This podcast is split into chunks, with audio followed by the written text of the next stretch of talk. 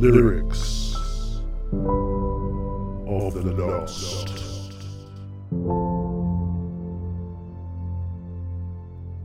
Welcome back for episode 26 with your hosts, me, Peter, and. Your special guest host from Upper New South Wales is. What? Yes, it's Dave. Dave. There we go. Thanks, James. Special introduction. James Earl Jones. Just for you, Dave. Promises made, promises kept. That was definitely the real James Earl Jones, too, wasn't it? Yes, yes. Uh, he is 92 now, and uh, he, he does actually communicate via a soundboard of his own uh, voice. His voice is pretty clapped out now. Yeah, so it's it's very authentic. Oh, well. Thank you, computer recreation of James Earl Jones, for taking the time to do that. Yeah, yeah, yeah. Well, moving on, today's episode is another special listener request. A Brendan has reached out to us via Facebook wanting to discuss this. I Want to Know What Love Is by Foreigner, 1984. Written by Mick Jones and Lou Gramm. hmm Lou Gramm's full name is uh, Louis Grammatico. So uh, the band called Foreigner has a lead singer who's hiding his foreign surname. Ah, Hmm. Unless it's just a regular nickname, you know, contraction. and is is Mick Jones Michael Jonesovich? Possibly. Could easily be. Possibly. Yes. Ah. And Mick might even be short for Michael. Who knows? Usually is, yes. Apparently, Lou could even be short for Lewis. So, yeah. There you go. Strange games these people are playing. I, don't, I don't trust them at all already. Yeah. Uh, so, anyway, our listener Brendan wants to know what I want to know what love is, is, is about. And um, I think he'd like us to dedicate our uh, snarky dissection of this song today to a special lady in his life. Hi, Ursula. Wishing you the uh, bestest of best wishes and the warmest of smooth FM feelings from everyone here on the Lyrics of the Lost production team in this beautiful, special, and precious springtime of love. Yeah, Oh. nice. Sounds a bit like you're auditioning for an actual announcer job on Smooth FM, using this as a career stepping stone. Do the Richard Mercer type stuff. hmm And we've invited uh, Brendan uh, to record his thoughts on this song uh, via our page at speakpipe.com slash lyrics. First, I'd like to take the opportunity to acknowledge the podcast that has so unflinchingly and courageously challenged the long held misconceptions of popular smooth radio music and revealed perhaps for the first time that such popular music is not, as perhaps commonly assumed, to be about love, fun, companionship, romance, dancing, and such trivialities, but about far more serious and disturbing matters such as sexual predators, kidnapping, egotism and narcissism, multidimensional theory and alternate realities, alien abduction, and even demonic possession. Wow, he really understands uh, what we're about. He really understands how to construct a long sentence, he's, uh, he's very verbose, yes. but in a, in a good way. Oh, yeah, yeah, in a good way. And, you know, it's very nice to hear, but at, the same time, that is an intimidating reminder of the high bar we've set for ourselves and uh, you know, the huge importance of the work uh, we've undertaken here. Stretch goals, Peter. He's inspiring us towards our stretch goals. Stretch goals. Yes. What are stretch goals? stretch goals are what we should all be aspiring for in our business. Goals that you have to stretch to achieve, not the easily ab- Yep. attainable. Don't don't just take the low hanging fruit. Stretch goals. Oh, wow. That's how you'll evolve into a giraffe. Yeah. Well, I'm. I'll, I'll be putting them um, as part of my annual performance summary. Oh, very good. Yeah. Yeah. Uh, oh, hang on. He's still going. I applaud their courageous and uncompromising approach and the robust journalistic rigour with which they approach their deconstruction of these seemingly inane but deeply complex and at times troubling compositions. It's truly an honour and a privilege to be invited to make a small contribution to this genre busting, hard hitting podcast series. Well, thank you, Brenda, but don't feel too honoured because we've invited everybody in the world Oh, uh, via SpeakPipe to contribute. well, yes, but you know, we did invite him personally after discussing on Facebook. That's Yeah, true. yeah, yes, that, that is true. And uh, yeah, thank you, Brendan. That it really gets me right here. It, re- it really does. Um, you can't see, of course, but I'm motioning towards my penis. Um, really, really satisfying. Uh, but what does Brendan think? I want to know what love is. Is I gather that many smooth radio listeners have assumed that the singer's impassioned plea to know what love is is some sort of romantic query, seeking to understand romantic love and wanting his newfound partner to show him what love is and what love means after experiencing some unfortunate romantic disappointments in the past.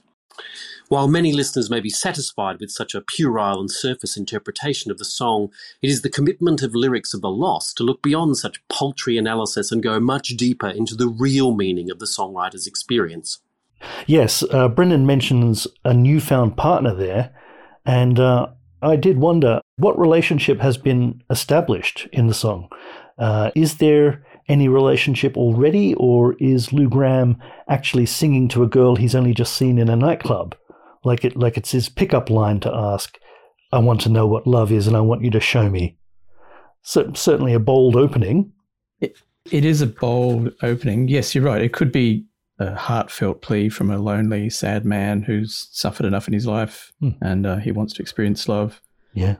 But I'm also quite suspicious that this could just be a ploy for sympathy. Mm. hmm Get someone to go to bed with him as a kind of pity shag.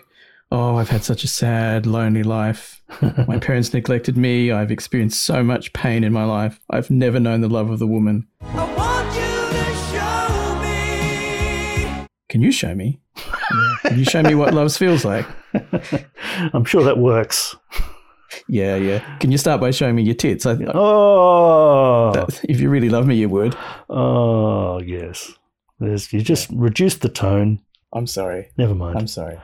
Uh, but what's Brennan thinking here? Clearly, this is a song actually about a monk puzzling the mysteries of the universe, including the meaning of love, and asking, nay, begging his master to show him the truth. From his master's long and rigorous study and learning, the meaning of life and love and universal truths. Well, I didn't see that coming. Um, maybe that's an early draft plot of the movie The Name of the Rose, uh, with with Christian Slater as the novice monk, and his master played by Sean Connery. Um, yeah, Christian's monk does find love in the movie, but it's it's in a side plot involving a peasant girl, as I recall. That's exactly right. That's in fact that's exactly where where my mind went. Yeah. Yes, Christian Slater did seem quite keen to find out what love means. Hmm. And yes, this peasant girl was very keen to show him what love feels like. Yeah, which is very nice of her. Yeah. Yeah, it in return for food. Oh, that's right. Yes, it was a bit Yes. transactional. Yeah. Yeah, yeah.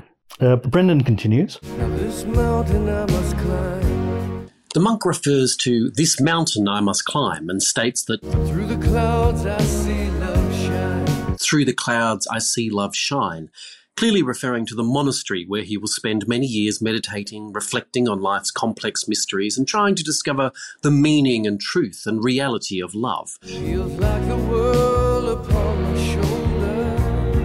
He says it feels like a world upon my shoulders, clearly a reference to the great weight of mystical studies and metaphysical considerations. The monk comments that he Can't stop now. can't stop now, he's travelled so far to change this Lonely to change this lonely life. Again, referring both to the long journey to the mountaintop monastery where he has pledged his life to study, but also clearly to the spiritual journey he hopes to take amongst the monastic community to study the meaning of life and universal love. Clearly, his references to the meaning of love are to concepts of self love, love of others, and love of the all encompassing universe or universes. I believe his reference in verse 1 reading between the lines in case I need it when I'm older. in case he needs it when he's older, is about the ancient mystical texts that he no doubt has been referred to study closely as part of his spiritual journey, and to the lifelong quest for knowledge that he is committed to, knowing that the knowledge that he gleans from these ancient texts and reading between the lines will serve him well in his spiritual ascension to enlightenment. Wow, that that does all fit pretty nicely. Uh, you can't deny. Mm, Yeah. absolutely. I am a little bit concerned about the relationship between the young monk and his wise and knowledgeable master, and other monks in his monk community, that perhaps the monk is looking for something more in his interactions with the master and other monks than the confines of a singular, chaste monastic life can provide. The monk's pleading in the chorus, I want to know what love is, I want you to show me. I want to feel what love is. I know you can show me. I know you can show me. I worry that the monk is lost and perhaps desperate for enlightenment and clarity on his spiritual journey, and has perhaps mistaken the pure universal love of self and universe, and is perhaps seeking to pursue a more base and physical kind of love with his wiser master. I understand such pursuits were not uncommon in the chaste living arrangements of medieval monks, living forsworn from physical and sexual activity as they usually were. But I suspect that the singer here has misunderstood the kindly dedications and attentions of his master and is seeking a more base physical tryst with his master or fellow monks, from which, of course, the master is sworn to resist. As so aptly put by that well known and renowned spiritual leader Wong of Doctor Strange fame, attachment to the physical is detachment from the spiritual. Mm. I had to look that guy up. It's a part of the Marvel uh, universe, and uh, yeah, And perhaps also to the Jedi dedications who were allowed no attachments. yes, Well, we we saw where that uh, where that ended up. with all the Jedi's. Well, with Anakin turning into James Earl Jones, Yeah. Oh well. Yeah. effectively. Yeah. James is back in it again. It's a good thing he's Yeah. taking part in this uh, episode already. Yeah, that's right. Yeah. Yeah. Oh yeah, uh, yeah. I guess um, Anakin was uh, got mixed up in love, and that distracted him from yeah the uh, the truer path, and led to all the the nastiness. Really. Um, Well, that's right. It allowed him to be manipulated by the Emperor. hmm. And um, once Obi Wan had cut all his limbs off, he effectively became James Earl Jones. Yeah, as you do. Mm. But to be fair, he was also, you know, a pretty snotty teenager before he was even in love. He was, uh, yeah, just seemed like a bit of a jerk. Yeah. Yeah. I never quite got why Padme fancied him, to be honest. No, no, he was very immature. Well, he was like 10 years younger than her, I think. Yeah, it's, it's very weird of her to, you know, be 20 or around the age of 20 or so and then meet a 10 year old and then later yeah. For it's, yeah, it's not, not healthy. Yeah. I mean, I think she was meant to be a teenager at that, in that first one when he was like nine or 10, but Okay. she wasn't a very convincing teenager. Yeah. Whereas the, Yeah. the young Anakin was played by, yeah, an actual tiny little kid. Yeah. Yeah. Yeah. Um, but just with the whole monks getting it on with each other, that Hmm. also I think brings us back to the name of the rose because Hmm. I'm not sure how clear it was in the movie, but certainly in certainly in the book All right. there was implication that some of the monks were showing each other what what love is. Oh, that's the book by Umberto Eco, wasn't it? Yes, yes, I think I tried to read one of his books, and, and it was just too dense. I, could, I couldn't get into it. yeah, I think it was Foucault's Pendulum or something, and it was really, it was really dense. yeah. Hmm. I enjoyed the movie though. The movie was good. Yeah, yeah, yeah. Great movie. French director. Very good. Yeah, with Sean Connery as the detective monk. Yes, Sherlock Holmes monk. Um, Yeah, And F. Murray Abraham, and um, ooh, that guy who played Hellboy as a hunchback. yeah. Oh, that's yeah, yeah, yeah, yeah, yeah, All sorts of great stuff. yeah. And a sec- But apart from sexy the- peasant girl too. Hmm. Yes, apart from all the shagging, um, far as I remember, the monks didn't really display that much of an understanding of what love is, Hmm. because there seemed to be quite a lot of torturing of suspects and burning people at the stake Yeah, as well, that whole which doesn't sound very loving. yeah that whole Spanish Inquisition thing is was very short on love. Mm. Yeah, Unless yeah. you know, not not to kink shame them, but um, if that's how they display their love. But uh, yeah, yeah. Perhaps they just needed a safe word. yeah, that, yeah. Consent should have been a bigger part of uh, Yeah, exactly. of the Spanish Inquisition. I think we can all agree. Um, yeah, no, uh, Brennan's still continuing here. Um, oh, no, he's not. I was going to just comment also, yes. Um, yeah, there's a a disturbing amount of pressure from the young monk, if, uh, if that's how this goes. Uh, but it does raise a good point. Uh, can you really know what love is without having tried it in both the spiritual and physical sense? I believe you can know in an academic sense what love is. But can you really? Can you? I mean, in an academic sense, but is that is that the fullness of knowing? If you really want to, I can break it down into the uh, actual chemicals. Really, they've done that? yes. Oh yeah. Oh, okay. So there's Yeah. there's there's what serotonin is involved or what? Serotonin is involved. Yes. So um, I this was a, a blog on the Harvard University website based on some research by I guess scientists at Harvard, Wow. and they've broken love into three components. There's lust, the sexy stuff, Oh, sure. attraction, Hmm. which I guess is Still kind of sexy. going between. It's kind of sexy, but also emotional, and then there's attachment, which is the kind of long-term emotional thing. All right. But yes, the lust is like testosterone and estrogen.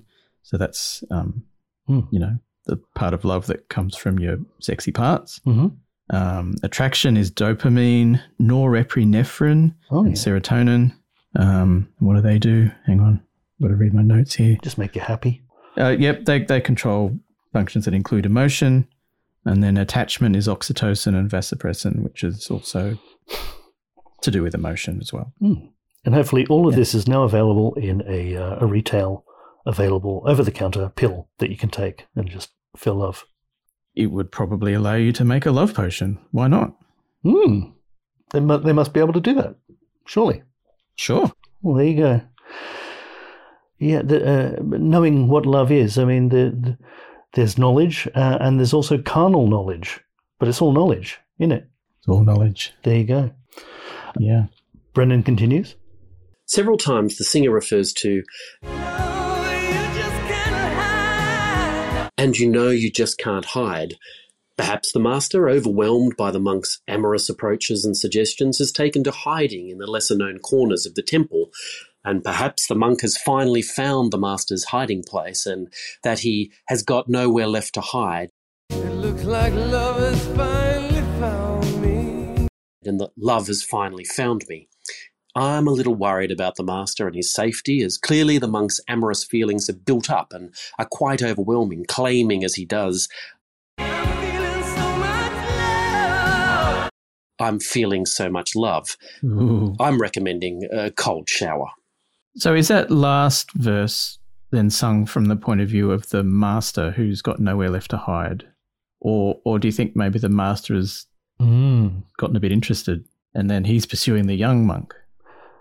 Yeah, it would um, switch the point of view uh, of the song, Mm, but which is which is fine. it's not impossible. Um, Yeah. There's no rules here. Yeah. But um, uh, I've now got this homo- homoerotic version of The Name of the Rose uh, playing in my head. And that that has sparked another phrase, stemming the rose. Do you know where that comes from? I, no. It's a it's a phrase from uh, Brokeback Mountain.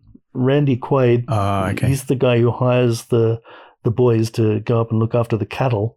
Uh, and he sees them cavorting at one point when he goes up to check on them, and later says, well, "You know, when I hired you guys, I didn't think you'd be up there stemming the rose." But um, yeah, I'm, I'm thinking now that um, still not entirely sure what that means. No, I'm, I'm not either. But uh, I, it, yeah, nothing unsexy. I don't think it, it, it. It's definitely a sexy meaning to it. Well, yeah, but you wouldn't be putting a stem into the rose because, like, a rose has a stem. Yeah, and it wouldn't be just like taking the thorns off the stem of. Is the stem the penis? I don't, I don't know. Well, that's- that- why has it got thorns on it? And uh, yeah, Well, taking the leaves off and the thorns. That would that be stemming? Who knows? I thought that that's like stripping, stripping the thorns off. I don't know. You'd have to ask a florist. But it also reminds me we do have to get a lot more young women involved in STEM. Um, that everyone That's true. everyone's behind that. but Um, perhaps not stemming. maybe whatever maybe not stemming. Um, Depends. Depends what it means. We, we see, Yeah. We've yet to find out. I suggest you go and ask your local florist if they spend much time out the back stemming their roses. and See what reaction we get. Yeah. yeah, Take notes. Yeah. But yeah, I was thinking, um, yeah, Brokeback Mountain, that could be uh, a story that has been directly inspired by this song because you've got two cowboys who don't know what love is because they've only been with girls before and have repressed their real feelings for the other cowboys until this mountain I must climb. So they go up the mountain together and it feels like a world upon my shoulders. Yes, because of the, the guilt, the shame, and lack of trust in trying to find and connect with another cow, another gay cowboy. Got to read between the lines, indeed. They can only afford to Mm. give each other hidden signals because if you get it wrong and you come on to the wrong cowboy, you'll be beaten or even beaten to death if you don't uh, beat him off. or perhaps if you do, Yeah, well, indeed. Um, and, and through the clouds, I feel love shine. Yes, because uh, once they're up the mountain, they're above the cloud layer and alone with just the cattle, and they're free to be themselves and discover what true love is their, their man love for their fellow man, their love of Mm. man flesh. Yes. sounds a little bit cannibalistic, but sure. but of course, uh, I took a, uh, a fresh look at this song uh, before I, I listened to Brendan's theory, just to keep an open mind. Uh, and my first thought was that Mm. I Want to Know What Love Is from Mick and Lou is basically them claiming to be dumber than Forrest Gump. Forrest Gump was not a smart man, I'm not a smart man, but he knew what love is. But I know what love is. Yeah. Yeah. Should I admit at this point that I've never seen Forrest Gump and I never want to? Oh my God. It's a classic. I, I Mm, I think you've um, you've prejudged it, uh, and I yeah. I can see why you might have prejudged it, but um, just not a big Tom, Ham- Tom Hanks guy. that's impossible. Everybody loves Tom Hanks. He's he's a Look, he seems like a nice guy. I've heard him interviewed, and I, you know, I, I like him. I just don't really want to watch movies with him in. my God, I'm not even sure why. that is un-American. I know. But yeah, that that movie, just that scene, has, has just made a, a total mockery of this song. But the thing is, I suspect Mick and Lou are being disingenuous with this song. These are rock stars, even you know, smooth FM rock stars at least. But um, Yeah. rock stars means sex and drugs. And a lot of young women they come across would rightly be wary of people like this and their womanizing ways. So, what better plan than to write a ballad like this, showing how the foreigner boys, Mick and Lou, are actually really innocent, sensitive, and inexperienced, just so they can lull the young ladies into a false sense of security and then take their flower, their uh, blooming rose, as, as Seal would have Mm. said. Hmm. Oh yeah. Let's not go back there. But then when other bands see them in the street, like, uh, say, Kiss, Kiss would point at them from the other side of the street and yell, Ha ha, sissy little virgins. And Foreigner would yell back, No way, Kiss. We've done loads of chicks. We, we just wrote this song from the point of view of a young, inexperienced boy who's fictional, um, using poetic license. It's not us. And then, and then Kiss would have to say, Oh, right. Well, that's okay. Cool. So you see, Foreigner can play it both ways here. It's very, it's very, it's genius. Well, it's interesting that I think before this song they were very much like a rock band, and from what I could read, Lou Gramm was not comfortable with the direction that this sissy type of song was taking them. So I, I wonder whether Oh. Mick and Lou really agreed on whether this was a good way to to get the chicks.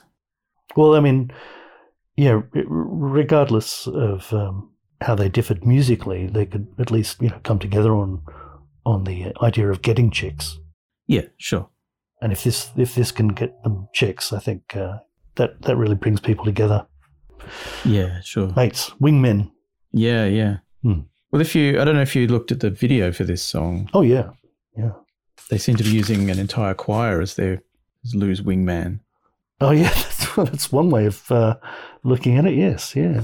Yeah, yeah. Because you had there's like three three simultaneous plots in the video. So there's Hmm. some black Americans going about their kind of menial day jobs, ironing or carrying pieces of metal Hmm. Along the tops of walls for some reason. Of course. And they all get on a bus and get handed a lyric sheet with the word foreigner on the top. yeah, yeah. Then there's this young woman who we see get out of bed and have a shower because it's an 80s music video and that's Of what course. women in 80s music videos do. In slow motion, of course. Yep. Yep. Then she's on the phone, and I think she must be on the phone to Lou, and they're, I guess, in the kind of large rock star house. Hmm. Looks like they're having an argument. And then she's out walking in the street with bouncy Mary Tyler Moore hair. And then there's the bit with the band in the studio, or for some reason being driven around looking like 40 year old rock stars Hmm. that they were at that stage. And then, yes, all the poor black Americans from the bus come into the studio and meet the rich white rock stars, and they all start singing together, which is lovely. Yeah, and shaking hands a lot and hugging. Yeah, yeah, and, and hugging, and that's and that's nice. Then the the young woman arrives, Hmm. and she's looking down on them from somewhere. Yeah, yeah, yeah. It seems like she's not happy with Lou, and then she sees that he's singing with all the um all the poor black people, and she thinks he must be not so bad after all. And then he does a kind of high pitched scream, and then she comes down and kisses him. Yeah. Well, ah, kisses him? No. Doesn't- Uh, doesn't she ki- Looking, oh. looking at that closely, she runs into his arms, Oh, and he. It seems like he goes in for the kiss, right. and then there's an awkward cut, and then she's just hugging him. oh, Uh, it's like she's she's immediately put him in the friend zone, wow. Okay. or maybe they shot the kiss but edited it out because it looked really unconvincing, uh, almost like they don't know know what love is and can't act it. Maybe it was just too hot. Maybe they know too much about love. oh no, I, I like to think it's um it's a perfect summation of uh, of not knowing what love is, and uh, I guess. yeah, yeah, it's a pretty boring uh, music video. It, it the, the, Yeah. the beginning just seemed like um stock footage clips that were just slowed right down. Yeah. People yeah. going about their Or- day.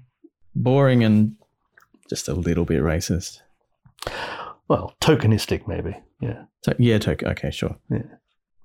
While I tend to think uh, they're being disingenuous uh, with this song, uh, it is possible that Foreigner used to know what love is, but have now forgotten as they've aged, or perhaps they've been so disillusioned by the bad romantic experiences they've had that they suspect they have never really known, never experienced real love.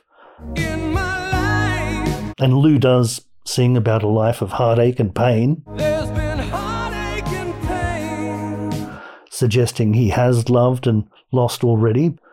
But then maybe he's just remembering a, a puppy he had that died. Uh, and, and it could be that Lou has had a long line of pets that have died early. He might just keep choosing fragile pets like tropical fish or small nervous birds. And each time he doesn't know if he can Face it again. face it again to get a new one and hope it doesn't again leave him bereft too soon. Plus, the vet bills nowadays are so extortionate. Yeah. That's like financial heartache and pain right there, too. That's true. Look, I think we've all we've all been there Yeah. and can sympathise with him. But so he says in his life there's been heartache and pain, but Mm. it's not clear that he's the one experiencing the heartache and pain. Whether it was his. That's an interesting Uh, or point. has he been inflicting heartache and pain on others? Is he the victim or the perpetrator? Yeah, he's not uh, identifying. Yeah, I mean, he says he doesn't know if he can face it again, but he, he maybe he doesn't know if he can face what he's been doing to other people again. Maybe he's been a cruel and abusive man, uh, destroying lives wherever he goes, or maybe there's a string of ex-partners to whom he's behaved badly. And they all have that scene where they're yelling at him down the phone line, like in the video. Exactly. We don't know what happened before then. Maybe he's got a whole load of children with different women that he never bothers to see or support with his rock star millions, you know? Mm. um, and he's emotionally unavailable to them. So, sure, I, I, I just don't know whether we should feel sympathetic to him as an innocent victim, Mm. or is he, as you say, being disingenuous and manipulating us with his clever wordplay? Yeah, no, it, it, it is hard to hard to feel. Yeah, we just have to park our emotions to one side and just uh, just accept it for the pleasant tune and uh, Sure. enjoy what we can without rushing to judgment. I guess. Yeah. Yeah. I was thinking if it is a lot of human love that has gone wrong for Lou and Mick and left them disillusioned and no longer knowing what love is, they're not the only ones. Another smooth FM hit by the Eurodance singer Haddaway is called Ah, yes. What is Love? To which his only answer is, Baby, don't hurt me, don't hurt me no more. It's like his, uh, his girlfriend was beating him with a stick for even asking the question. Perhaps his girlfriend was Tina Turner, and she was swinging the stick and yelling, What's love got to do, got to do with it when I just asked you to empty the dishwasher? Now get off the couch before I take a swing at your nutbush. Yeah. Yeah. I guess she exceeded her city limits. and the group Roxette sang, It must have been love, but it's over now, which uh, it doesn't sound like they were terribly sure what love is either. Well, no, they didn't seem to understand it at the time. No. It's something they could only experience in retrospect. Well, what was that? It's like something hit them like a bus. Like, What? I don't know what. Yeah. that- It must have been love, I guess. But Yeah. Oh, well, it's over now. yeah, Yeah. better look out for that in future. Yeah. Percy Sledge and later Michael Bolton both know that there's a series of things that happen when a man loves a woman, and uh, they can list a bunch of them too. But um, that doesn't seem like they actually know what love is. They just know symptoms and behavioral indicators suggesting when love may also be present. And Yes. I feel like you, Dave, would appreciate uh, their scientific approach there to observing a phenomena and its impacts on the journey, you know, to discovering what this thing called love actually is. Yes. I, I do. I do appreciate the detached, Hmm. unemotional approach. Yeah, yeah, yeah. And and similarly, the Bee Gees, uh, they took the next scientific step in measuring the phenomena, asking everyone, How deep is your love? And they would um, duly note each response. They're accumulating data. I think that's good. Yeah, yeah, but they, they only really measure one one dimension. They're not asking how wide or Yeah, how high. yeah. They've started small. That's probably why they haven't um, published any findings yet. They're taking Well, that's right. a very long way road around uh, all of these measurements. Yeah, What is the angular velocity of your love? sure. Yeah. I, that's very catchy. What's the mass? Yes. It, well, exactly. Yes. What is the temperature of your love in Kelvin? Oh gosh, yeah. What is it? If you put it in a, bit, a bell jar and you pump all the air out, uh, what does it sound like? Can it make a noise? No, it can't make a noise. I think we know that already. Yes. Look at me. Look at me demonstrating all my science for you, telling you how to suck eggs. In space, no one can hear love make a noise. No. The band Whitesnake, uh, they reject the observational method, uh, keeping their eyes firmly shut while rubbing up against things and asking, Is this love that I'm feeling? And uh, Bon Jovi, not helping matters with uh, You Give Love a Bad Name, uh, clearly distracted over the correct nomenclature uh, for love Yeah, without advancing the research at all there. that's right. And if that name is stemming the rose, then it is quite a bad name. yes. Well, once we find out what it means, we'll, we'll know. yes. Maybe it's a good name. Who knows? Mm. and finally, uh, Van Halen were just annoying everybody by uh, picking up random things and asking, well, why can't this be love? Yeah, I, I think I think they also later ask, "How will I know if this is love?" on a different song, Oh, yeah. a less successful song. There are, it must be said, more than a couple of songs with the word love in the title and questions about it. That is true. Yeah, not a lot of songs that actually tell us what love is, though. No, they all raise more questions than they answer. Yeah, yeah. Because I I looked into into this aspect of it. Um, Mhm. So we've touched on this in in previous episodes. There's a lot of songs that say what love is like, and we know the whole thing with Mm. um, uh, Seal explaining that not only is love like a drug, but Hmm. drugs can also be like love. yes. That was a great extra dimension that Yes, the, yes, the reverse is also true. exactly. Yes, and Huey Lewis and Roxy Music have both pointed out the same thing. Mm. But as I say, very few songs that actually tell us what love is. Mm. Although there are, there are no less than three songs from 1985, Oh. all called The Power of Love, oh, yeah. which help us. There was more than the Huey Lewis one. There was. So, Oh, well, Huey Lewis gives us his wisdom. He describes the power of love as um, it's strong and it's sudden and it's cruel sometimes, Mm. but it might just save your life. Hmm. So that sounds a little bit scary. yeah. Uh, so Jennifer Rush, who had the, another song with the same name, Okay. she also says that she is frightened but ready to learn about the power of love. Oh, good for her. Yeah, that, that that song also has quite an icky bit where she talks about being his lady, and whenever he reaches for her, she'll do all that he can. That that's a bit gross, and it Uh, rings a bell. Yeah. turns my stomach. Yeah, uh, and then we've got Frankie goes to Hollywood, who are feeling a bit more positive about the power of love, Uh-huh. which is a force from above, which conveniently rhymes with love. Cleaning my And if it's positive, yes, it must be protons, yes, not uh, not electrons or Yes. or neutrons. and it, clean, it cleans his soul. Wow. Also, it's a light that scares the darkness away. So a bit, bit like the Force, maybe. Hmm. Well, he says it's the Force. Um, it's also apparently an energy rushing in, rushing inside of him. Hmm. The the bit before about cleaning the soul uh, made it sound like it's uh, quite a, um, a caustic uh, cleaning product, but Yes, yes, it's Jif, Jif, jiffing his soul. Jiffing the Rose. yes, Gosh. yes. Um, I can go on, um, and you will. and I will.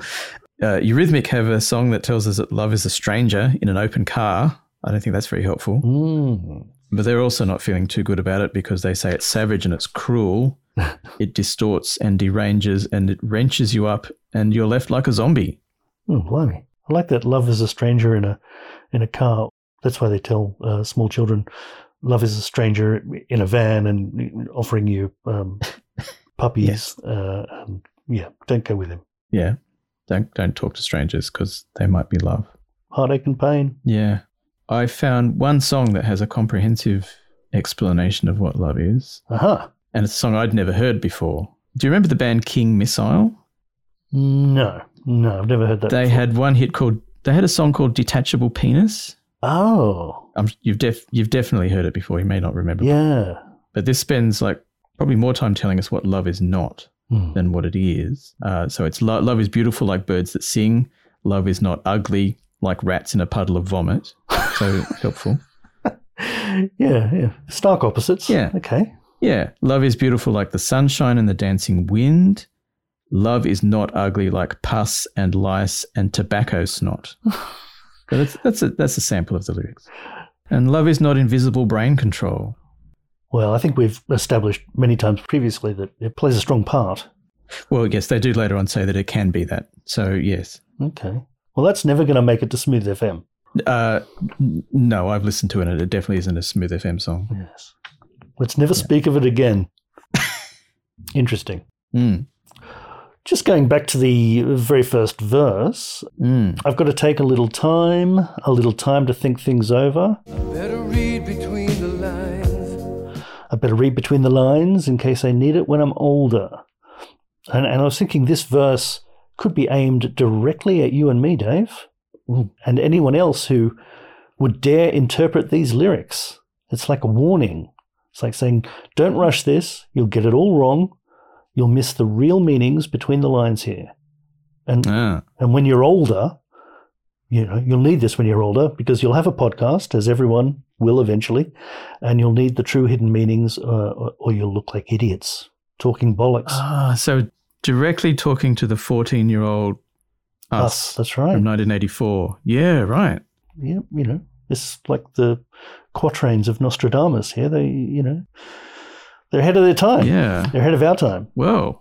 Interesting. Could be. Yes, I had a slightly different take on that Mhm. first verse. Um, I tried to think of things that Lou or Mick might need to understand when they got older. Hmm. And my first thought was they would like to understand how superannuation works a bit better Right. uh, to try and maximize the return on their pension fund. oh, that's true. Yes. Hopefully, you don't have to read between the lines to get that out of. Although maybe you do, because there's. Well, I, I, uh, yeah, if it's not clearly understood, and some of those um, product disclosure statements can be Yeah. a bit hard to understand. So you do need to take a little time Hmm. uh, to, to try and understand them. Hmm. So I, I- thought they were being very sensible, particularly as music is not really a stable career path. Yeah. Um, many musicians and artists are probably not all that financially literate. Mhm. Mhm. So, you know, taking the time to fully understand the investment options, you know, there are, Yeah. there are ethical options, there are higher risk options that may Sure. produce a higher higher outcome in, in the end, Or not. and seek some sound financial advice. So I, I thought they were being very sensible. Yeah. Um, Ask your band manager or agent about superannuation accounts. Yeah. But of course, now that they've written this massive hit song, uh, at least Mick, Hmm. who has the biggest share of the songwriting royalties, I think, Hmm. probably doesn't really have any financial worries. So Yeah. Lou, who has a much smaller proportion of the royalties, Mm. and well, who, from what I could read, believes that he should be owed quite a lot more of that. But um, Right. Lou's got to be a lot more careful with his money. So it probably applies more to Lou than, than Mick. But also, I thought maybe they're, they're, they're concerned about aged care options. Oh, right. Uh huh. I mean, they, they were they were forty when this song came out, I think, uh, or at least Mick Pushing Mick 40. was. Yeah. yeah, yeah. Mhm. You know, and uh, for any older listeners or, or listeners that have got aging parents or relatives, dealing with the aged care system can be quite confusing, frustrating, and challenging. So Mm. you really need to take a bit of time to read between the lines and make sure you fully understand your aged care options and your Mm. rights and your obligations Yeah. in home or residential care options. So That's true. yeah, very sensible. Good, good, good on them, I say. Yeah, if you leave it too late, you might lose your faculties a bit and not be uh, able to properly discern some of the conditions of your old age care. And uh, it might all feel a bit horrible Exactly. uh, if you're not prepared. Nobody wants to confront it, but um, yeah, it's very sensible. Mm. Well said. Well said. Good advice, Mick and Lou. Hmm. Yeah. And having a look at the second verse this mountain I must climb Feels like the world upon my shoulder. feels like a world upon my shoulders. Mhm. I found that quite a selfish point of view because if you're climbing a mountain, you're the one who is literally being a weight on a shoulder of the world, effectively. So that's hypocritical. It it really is quite a car crash of metaphors. That one, isn't it? Hmm. And uh, then through the clouds, I see love shine. It keeps me warm as life grows colder. It keeps me warm as life grows colder. Yes, well, if you do climb a mountain, you should be prepared that as you get to higher altitudes, it will get colder. Dress appropriately. That's the message there. The sides of uh, Mount Everest are littered with the bodies of foreigners like uh, Lou and Mick.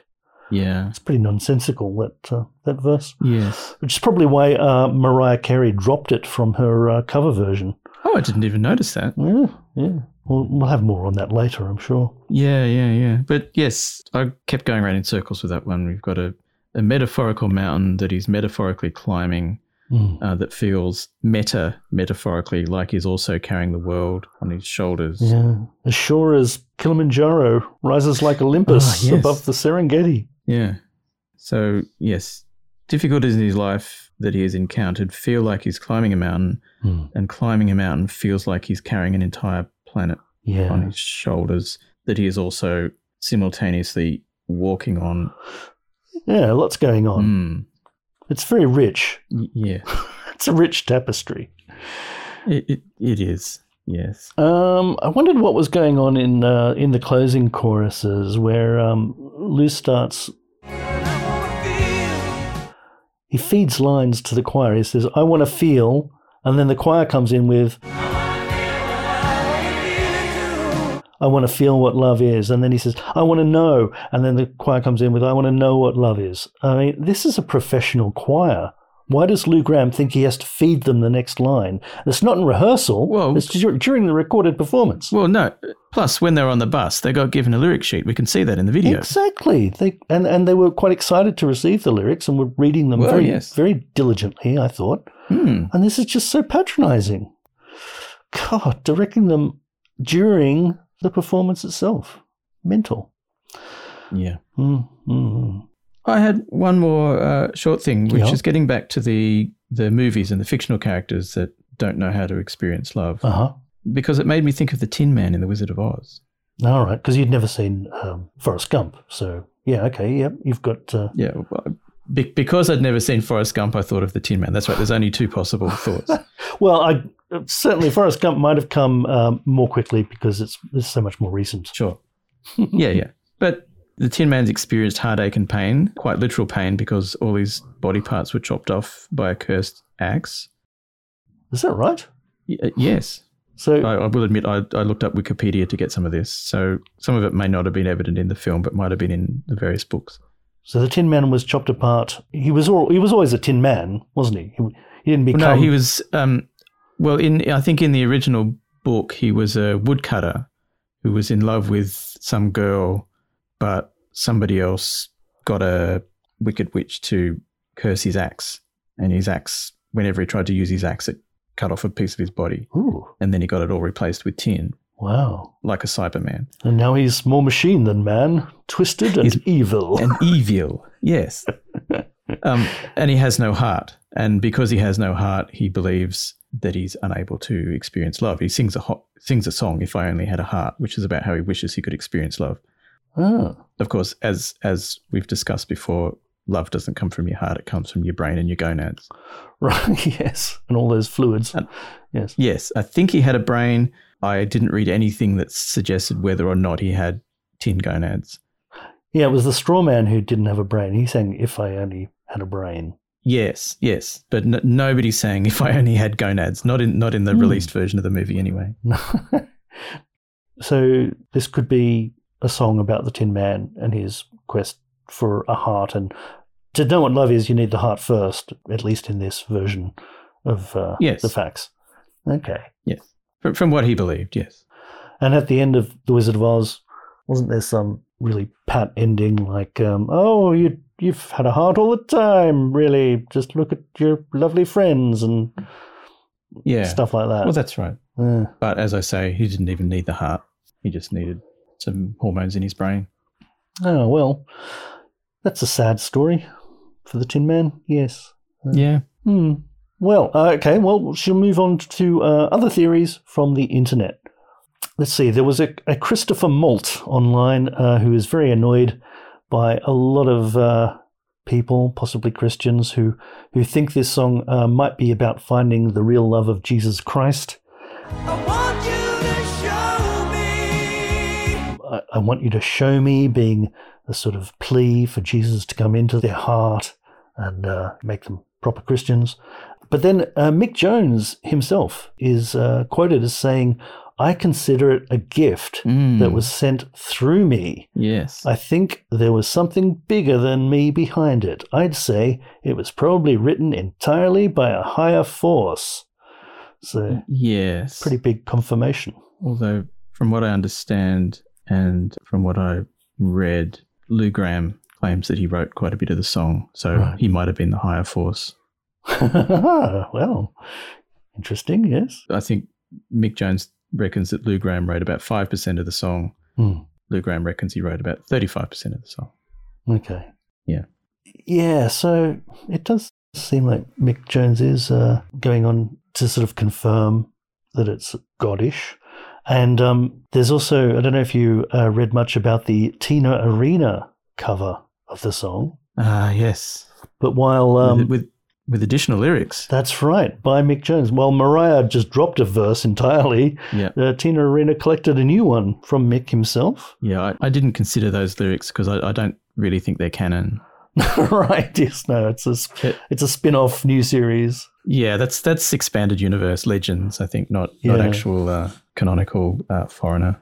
And but anyway, those new lyrics uh, certainly put religion solidly there in it. With "Lord, help me to be strong on this road I travel on. When I'm lost and lonely, find me," etc. Yeah, it, it seemed like it's from a different song to me. It, it, it didn't seem to have the structure of the rest of the song. Yeah, Quite different, but then I, I guess we're prone to think that just because we're so used to the original. yeah, Other users online chimed in. Uh, Christine Listerine, nice name, uh, says it's easier to think it being about God. Uh, if it's about another human, it sounds a bit too cringy. I can sort of see her point. yeah, yeah, yeah, yeah.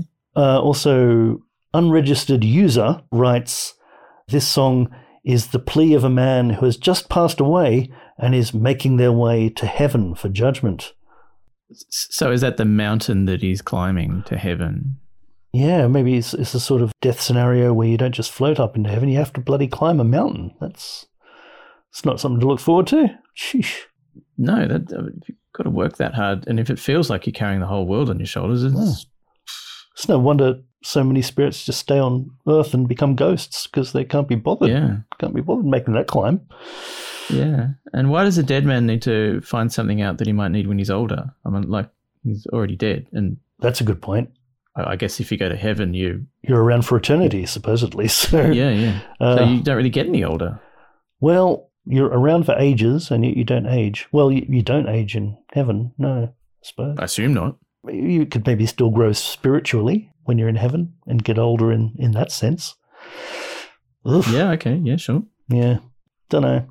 Um, Jay Garcia from Dallas uh, writes that he actually found his faith, his own faith, uh, through hearing this song, but while also recovering from the strong side effects of medication that a doctor had prescribed.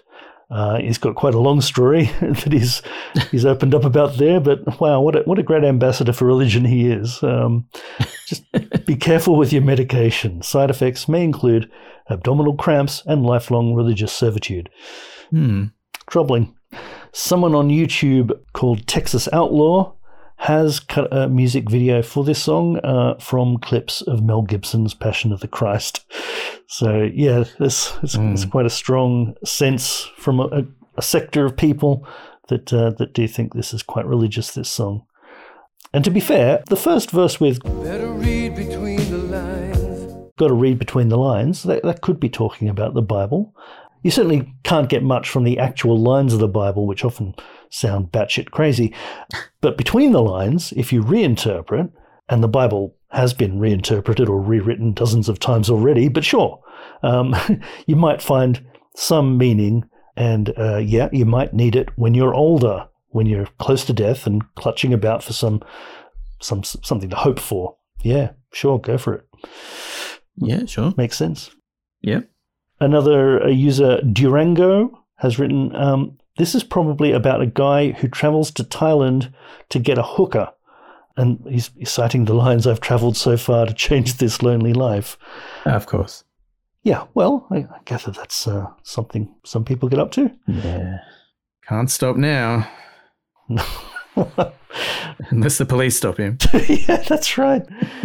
User Berry2004, he thinks this guy in the song is in the middle of a divorce where he has to think about many things, but at the same time, he knows that true love is smiling at him, waiting for him to reach it, and he is begging and telling that love to understand his situation and telling it to open up more so that he will get the strength to break free. Mm. Yeah, I think uh, it sounds like Barry uh, has maybe been trying that on with his own mistress, like just like open up a bit more so that I've got the strength to finally leave my wife. You know, maybe if you just put out a bit more, I'd yeah, I'd maybe take action. Mm, Mm. Classic. That's pretty much uh, all the theories uh, I've come across. Have you have you come across any others? No, I didn't find anything else. No. Yeah, sorry. No. It's it's got God and sex. That's basically it, isn't it? God and sex. Yeah. Has anyone? oh, Wait a minute. Has has anyone mentioned drugs? No. No one's mentioned this song's about drugs. It's been ages since that's happened. There's always someone who says this is about drugs. God, maybe we should think about it now. Um, Yeah. I want to know what love is. Love's a drug. Well, there you go already. Yeah. Well, we already know that. He wants someone to show him. He's talking in code, obviously. Show me your drugs. Yeah. I want you to show me your drugs. Yeah. He's, he's singing to his uh, dealer, and his dealer's maybe um, thinking, I don't want to get this guy hooked. He's kind of annoying. I don't want to have to deal with him.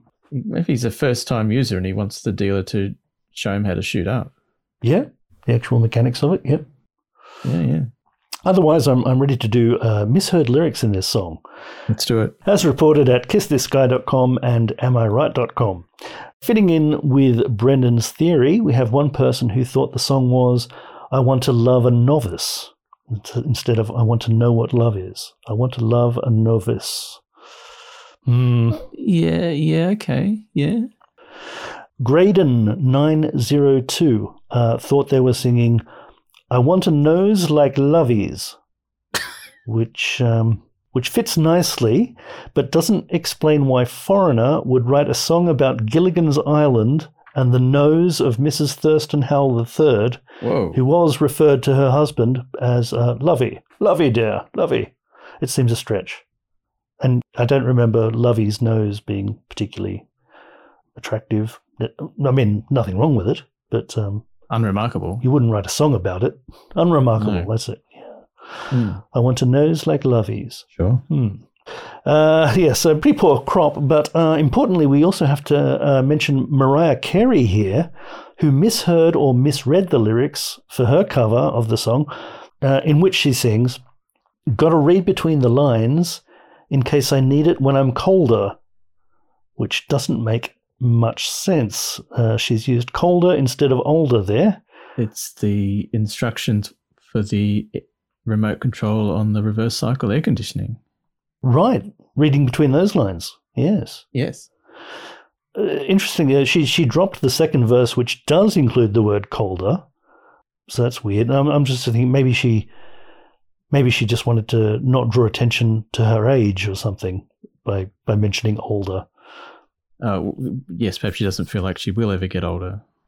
Yeah, or she doesn't want anyone to say, "Hang on, Mariah, how old are you?" I think you were 40s, and uh, people start doing the maths, and she doesn't want to answer, doesn't want to, Yeah, yeah. doesn't want to hear about it. Shut that down. They're going, you might need it now. You're older. Yeah. Anyway, it's a terrible cover, terrible video clip for that one too. Uh, didn't even watch the video for that one. Sorry. it's kind As of as I say, non non canonical. yeah, yeah, right. It's not even worth discussing. I'm Yeah. I'm not going to. I was going to mention what the video clip looked like, but um, no, not going to do it now. No, no, please go go go ahead. It's fine. I don't think it deserves it. I think you're right. Mm, okay. Mm, Wow. mhm. Um, so dismissive. covers of uh, this song also include a uh, hideous uh, Australian cover duet from the 1986 Logie Awards between John Farnham and Laura Branigan, the late Laura Branigan. Wow, I didn't even come across that one. It's not really worth looking up. Okay. We've already mentioned uh, Mariah and uh, Tina Arena, of course. Um, there's also a lot of AI covers that are making their way onto YouTube now, and you can hear this song, uh, except sung by Freddie Mercury, if you want to, thanks to artificial intelligence. You can probably hear James Earl Jones sing it as well. Yeah, that would have been my suggestion. Possibly Mr. Bean. Who knows? Yeah. Uh, during the pandemic lockdown, a guy uh, wrote a parody of this song called I Want to Know What Day It Is, which is quite cute. Uh, and he's got his family involved in the video clip. And that's from the Holderness Family Music channel on YouTube. It's very wholesome. Very wholesome. Yay, America. Yay. Anything else on uh, I Want to Know What Love Is, Dave? Uh, no, apart from uh, a song that I've recorded. Ah, yes. Maybe if you introduce uh, Sure. uh, why, why you've done this song. what, what, what, why indeed? What the hell are you doing? As discussed earlier, there are not any songs that really give us a satisfactory answer as to what love actually No, is, true. and that would would answer the the question posed by Mick and Lou. I figured Yeah. uh, since they've really posed this, they've made this demand in song. It needs to be answered Hmm. in song. So, with that in mind, uh, I went back to our old friend and oracle, Ah, yes. ChatGPT, Mm, asked ChatGPT to write me a song that explains what love is, very good. and it gave me lyrics and guitar chords. It didn't even pause. It wasn't flummoxed by the query. Came back straight away. Um, it even told me at the end of the lyrics, feel free to strum along with these chords and let the music and lyrics express the beauty of love. Enjoy. Wow. And so I did. Indeed. And I believe you're going to play that for us right now. Not live, but I have pre-recorded it. no, that's where I'll just uh, I'll just slot Yes, in. The, uh, yes, exactly. Yes. No, I've listened to that, uh, Dave, and uh, as I think I told you, uh, it's very powerful and compelling. Well, I felt to, to truly do justice to the subject matter and as a kind of homage to the original song, I really needed to go a bit bigger and a Mm, bit more epic on the production yeah. uh, than I did with the other Chat GPT songs that I've done. Yeah, it really, really has uh, left those for dead. This is uh, Yeah. your your falsetto work is is amazing. Well, yes. Look, Yeah. I really felt like I needed a choir to truly do justice to it. Mm. And the London Community Gospel Choir were washing their hair that day, so I Yeah. had to had to fill in just by overdubbing myself singing falsetto. But I'm Hmm. hoping you get the idea. Yeah. Okay, Dave, well, you go and get set up then, and I'll, and I'll, uh, Yes. I'll close out the, uh, Yes. the show here. Well, it's been more than anyone wanted to know about I Want to Know What Love Is, I dare say. Well done, everyone. Hope you can join us in our next investigation. Send us a message at speakpipe.com slash lyrics and like, follow, subscribe, and review if you can. You will join us or die.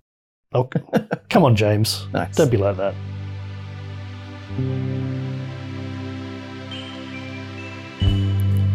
In the quiet of the night. Underneath the starry light, I will try to put into words what this feeling truly is. Love is like a melody, a song that sets us free.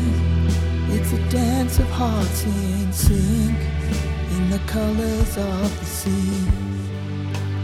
Love's a gentle, guiding hand through the storms and shifting sands. It's the warmth of your embrace.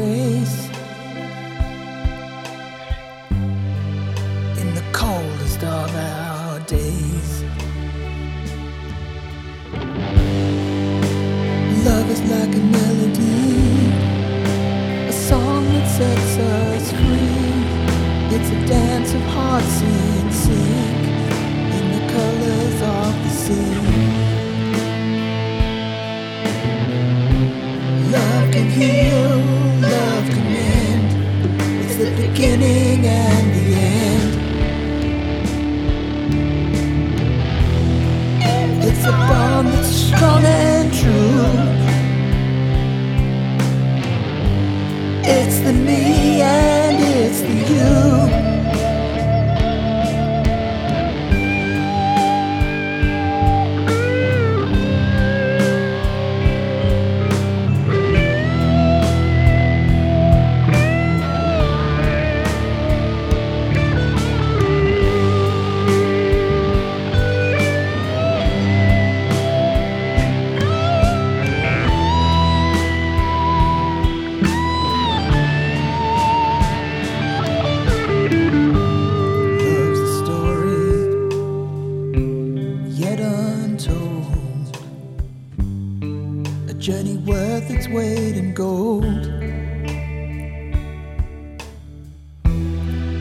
It's the reason we're alive. In this precious fleeting time. Love is like a melody, a song that sets us free. It's a dance of hearts in